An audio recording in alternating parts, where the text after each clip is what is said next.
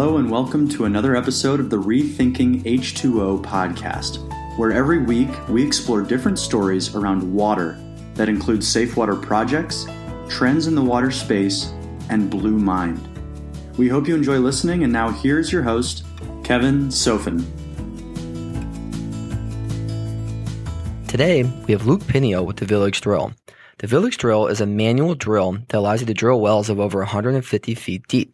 The Village drill is really unique because it's manual and you can use manual labor and it can go places that traditional drilling rigs cannot. So for places that do not have access to surface water or are very remote and rural, the Village drill is a great solution that now can grant safe water solutions to those who previously did not have it. We hope you enjoy listening and take care.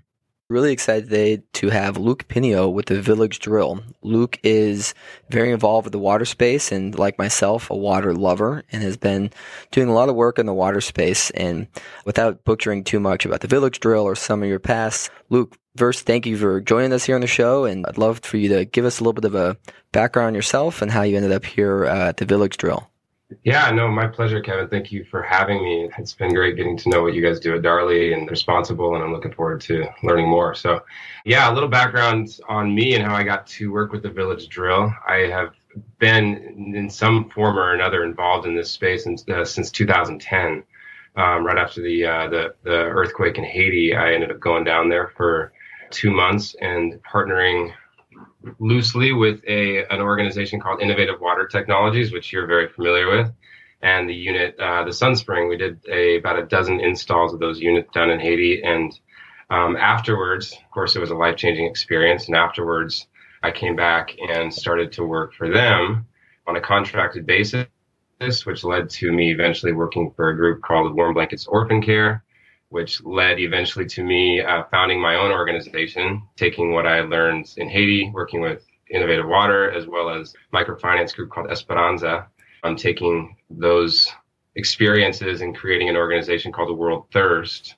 And at World Thirst, one of our first projects that we started was a business around the technology, the village, the village drill. And it was some years later that I got asked by John, the founder of the Village Drill, to come on and help build out their their sales effort uh, and, and, and, their marketing arm as well. So that's that's how I came on board in just this last August. Really cool. I, have I've been involved with the Village Drill for about five years in one one form or another. So just a meandering road and different water yeah. roles. Yeah, you, you can't predict it, man. You just bounce around. Yeah, I love it. So tell me a little bit about what is the Village Drill how is it used and how is it beneficial for some of these communities that don't have access to surface water?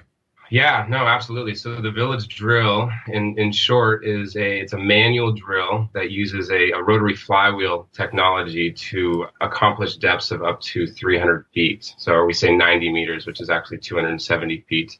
That's a huge advantage being able to accomplish depths where you can reach the water table in most areas that we work in.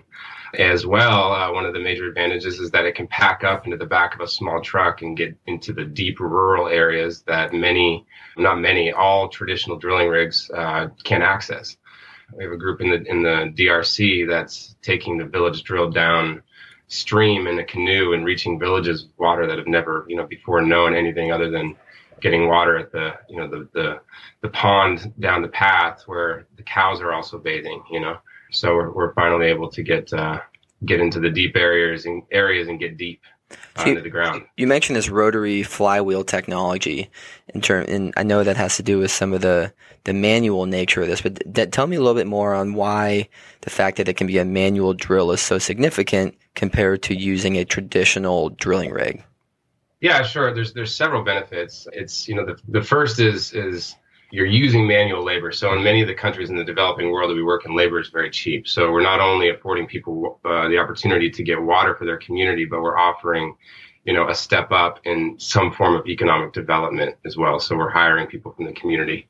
It's uh, the flywheel makes it possible with four employees to, you know, accomplish these depths and going through any any water bearing rock. So it's with uh, we have an attachment on the drill called a hydraulic rock ram that adds 6,000 pounds of pressure on the top of the drill and can get through with our, with our drag bit system can get through really difficult, uh, tough substrate. So without using, uh, you know, fuel and traditional methods, it keeps the overhead costs of, of operating the drill down. So add to that, the drill itself is only eighteen thousand dollars because of its simplicity. Where if you go out and buy a new a new traditional drill rig, you're going to be spending upwards of three four hundred thousand plus. Wow. Uh, a new, on a new rig. So you're looking at an initial capital cost around eighteen thousand compared to a traditional drilling rig, which you said is somewhere between three hundred and four hundred thousand. Is that correct? I mean, up to up to a million. Yeah, I mean, you'll you'll you'll spend on some of these rigs. I mean, two hundred fifty. I heard the other day someone was purchasing a, a used rig for two hundred fifty thousand. Wow. And then, so, so you're saying I, that once you once you have this drill, which costs eighteen thousand dollars, you can reuse it. And then, what is the cost of drilling each well? Well, it certainly varies based on the region that you're in. So it's subjective to you know local material costs and so on. But to actually poke a hole in the ground. So once once the hole is actually in the ground, there's no difference in developing the well than there would be with a traditional drill rig, right? Can either put just like a traditional drill rig, you can put either four inch or six inch casing in the hole. And the materials cost, you know, you have your gravel pack, you have the casing, you have cementing, you have uh, adding uh, a pump to the system, which most groups tend to go with the traditional India Mark II or the Afridev pumps because they're they're the most reliable in these and, and easily uh, fixable in these areas. On average, we're looking at about twelve hundred dollars per well as the the actual cost of of doing a well. Wow. Well, that seems so beyond that. So a lot of our teams will charge two two to three thousand dollars per well, and then on top of that, they're paying down their drill, right? So they're starting a business, and you can do a quick break even on that. That you know, it's not not more than twenty wells before you've broken even on, you know, you're uh, paying down your unit. So yeah, that's fantastic and really interesting to see how this is something that one, it's manual. Two, it's something that you can reuse it. And the fact that what I really like is that you can put this into the back of a truck. You can put this on a boat and you can go to some of these very remote rural areas, which predominantly those are some of the places that are hit hardest on the fact that they have no surface water and they have to more often than not walk whatever two, four, six hours a day to get the water. So the, the ability to transport this on the truck or even on a boat to me seems to be one of those factors that really is, is brings a lot of value with the village drill for a lot of these rural areas that have not experienced access to water before. Yeah, no, it definitely sets it apart. And so, tell me a few case studies and applications. Where is the village drill installed, and what are some experiences with some of the the positive and even negative experiences that the village drill has experienced? Yeah, well, currently, I mean, we're in, we're in 24 countries right now. So, I mean, if you go, we just actually launched a new website. So, if you check out villagedrill.com, you can go to our page, uh, the Village Drill Nation, and on that is a map that drops a pin on every country that we're in. So, some of the some of the more successful areas that we're in are uh, and, and by successful i mean once once we sell a drill to an organization maintaining communication with that organization is sometimes difficult but we do our best to you know keep up on the drill and offer our services in an ongoing way to uh, make sure that that we're doing all we can to ensure the success of their team. But the ones that we have the best relationships with are uh, there's a group um, called compassion link in vanuatu. They're killing it. Um, we got a, a rotary group in the philippines We've got a, a group called African Heartlink, I believe it is. They're doing upwards of 15 plus wells a year. And, you know, I have a pretty ambitious goal to join forces with several organizations to bring water to the whole country of Liberia by, by 2020.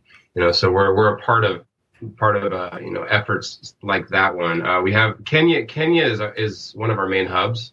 So in Mombasa, we have, that's where we run our training program out of. So when we start a new team, we offer training to the organization that purchased the drill, and we send them from Mombasa. So we just recently had a training in uh, Western Kenya where the drill that we trained on was through a, a, a, group called Run for Life, and they have a they have a Run for Life marathon, and these guys these guys are also doing 15 plus wells a year, and just doing a, a, great job. And uh, they allowed us to use their drill to run this training where we had 20 plus people show up from other organizations as well as the trainers that were wanting to dispatch to new to new groups. It's really cool.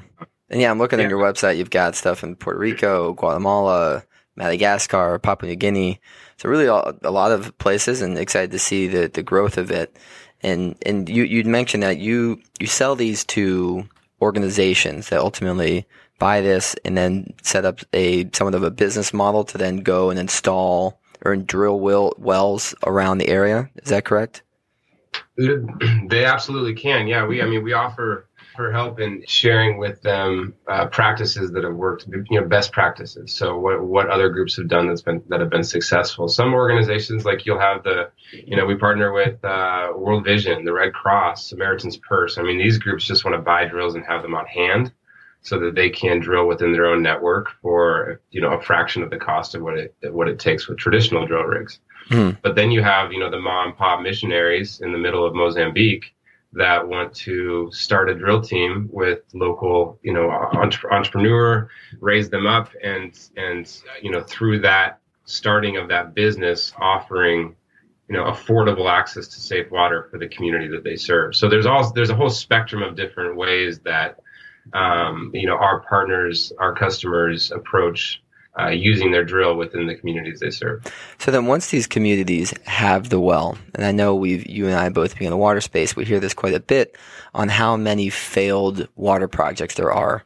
And mm-hmm. once the well is drilled, are you working with these local organizations to kind of help them educate the locals on what needs to be done to maintain the well or kind of whether it's the capital costs or just the maintenance costs? I mean, what do, what do you guys, how do you guys approach that in terms of not just drilling well, but actually having a well that's going to be functioning for one, five, 10, 20 years? Yeah, no, that's a really good question. And yeah, you know that that's, that's, you know, if you're in this space long enough, that's a subject that's, you know, near to my heart as well. You know, knowing how many failed projects there are out there. The other side of that coin is how many organizations are, are you know, becoming wise to that reality and are, and are taking up the effort of rehabilitating wells. That's a whole other podcast we could talk about. I love the effort that's being made there. But because we are a technology company and we offer the technology to organizations that then go and through their boots on the ground implement the technology where our impact stops is at the team level. So then what they choose to implement beyond that point in educating the community on best practices, that's up to them. So, but what we do, what we do suggest is when developing a team, we say it takes between four and six team members to operate the drill. But what we advise these teams to do, if they really are interested in, in a holistic picture of community development, is that when they go into these communities to drill a well, that they save room on their team to invite, you know, if it's one or two young men, able-bodied young men from the community to, to join the team to go through the process of drilling the hole and developing the well so that they can become educated on you know the nuances to installing the pump for example. I mean you and i both know oftentimes it's like a two dollar seal that breaks which you know in the community's eyes renders the whole thing useless. But in reality, that's not the case. It's just there's this fear or misunderstanding about what actually is, you know, going on and what the, what the fix is and how simple it actually is to get the well working again. So what we, you know, as a hedge against that, we suggest that they invite somebody from the community in as kind of a first barrier to any issues so that they would be the first one that the community leaders come to in assessing what's wrong with the well. Interesting. What do you see as one of the biggest barriers for the village drill? I mean, obviously, in my mind, and obviously we're talking here on some of the big advantages of it being manual and portable and the low costs. What what are some of the, the obstacles that you're encountering whether it's cultural pushback or is it just funding or what what are some of these I mean mm. barriers that you've faced or or how are you approaching some of these issues to try and get more of these out in the world? Yeah, I mean, in my mind, I think maybe the biggest barrier that comes to mind is, and it's, I don't really honestly see it as a, as a major obstacle to to reaching those that we want to reach, but it would be beneficial to have you know the engineering of the drill allow for us to go deeper and quicker through harder substrate. So if you're drilling through granite, we don't suggest drilling through granite with the drill. It can go through granite, but it takes a long, long time. So if at some point you know the development and we you know we the founding of this organization was in partnership with the BYU School of Engineering and they they have continued to take up the ongoing development and engineering of the technology so if at some point say we could go you know 500 feet and confidently drill through granite that would be a huge win mm-hmm. you know and still maintain the same cost because there are certain regions, you know, that they call it the 1020 window, you know, like the, the no, north of, you know, like the Libya, Tunisia, you know, Saudi Arabia areas. That, I mean, we just don't even we don't even call on groups out there because we know that that you know there are limitations to the drill that that we can't uh, you know at this point overcome. In terms of, I mean, we we feel that what we have to offer for a, a large portion of the countries that are you know considered underdeveloped or developing is of really good value. You know, to add to that, all the wearable parts. It was you know one of the fundamental principles of you know while engineering the drill was simplicity right so transportability durability and simplicity and you know through filtering through simplicity there's very few wearable parts on the drill and all the wearable parts can easily be replaced in countries and areas where traditional drilling is already going on. So like for instance the drill the, the drill bits can be replaced by drill bits used on traditional drilling rigs. Nice. So and if you can't find it in you know in the areas that you're serving or within a reasonable distance then we do offer selling parts and shipping them to you on a you know on an ongoing basis if needed Gotcha. Yeah, that's important. And I mean, like the Sunspring, it's also it's good to have a lot of those consumables that can be sourced in country because you don't want whoever you're working with to be hamstring by, hey, you have to buy filter X or component Y from us, and then all of a sudden it breaks and they have to wait six months to replace it. Yeah. So I love that nature of it. And I also, I, I think really for any time where there is not access to surface water, which in a lot of places in Africa, that's the case. To me, this is a no brainer great turnkey solution that works as a optimal low cost drilling solution. And, and from a Darley standpoint and a responsible standpoint, we're really excited to utilize the village drill as a manual drilling solution for these areas. And we've encountered quite a few places that need these, need these wells. And we were exploring getting our own drilling rig and, and we're just happy to have stumbled upon you guys because it, this to me for 99% of the applications when you need a drill will do the job and really excited to expand our partnership with you guys. And I know you got to go here, go here shortly. But if people want to learn more about you or the Village Drill uh, to get more information, how could they do that? Yeah, no, absolutely. So the easiest way probably is through the website. So there's there's contact contact us buttons all over the website where they can get in touch with somebody on our team, and we'll uh, follow up within 24 hours with them. And that, the website is what? VillageDrill.com. VillageDrill.com. Awesome. All right, Luke. Well, really thank you for your time today. We're excited to learn and talk more about the Village Drill and all the applications it can bring to developing worlds and their access to safe water. And we, we look forward to uh, more communication with you here shortly. Likewise, Kevin. Thank you for having me. Of course. Take care.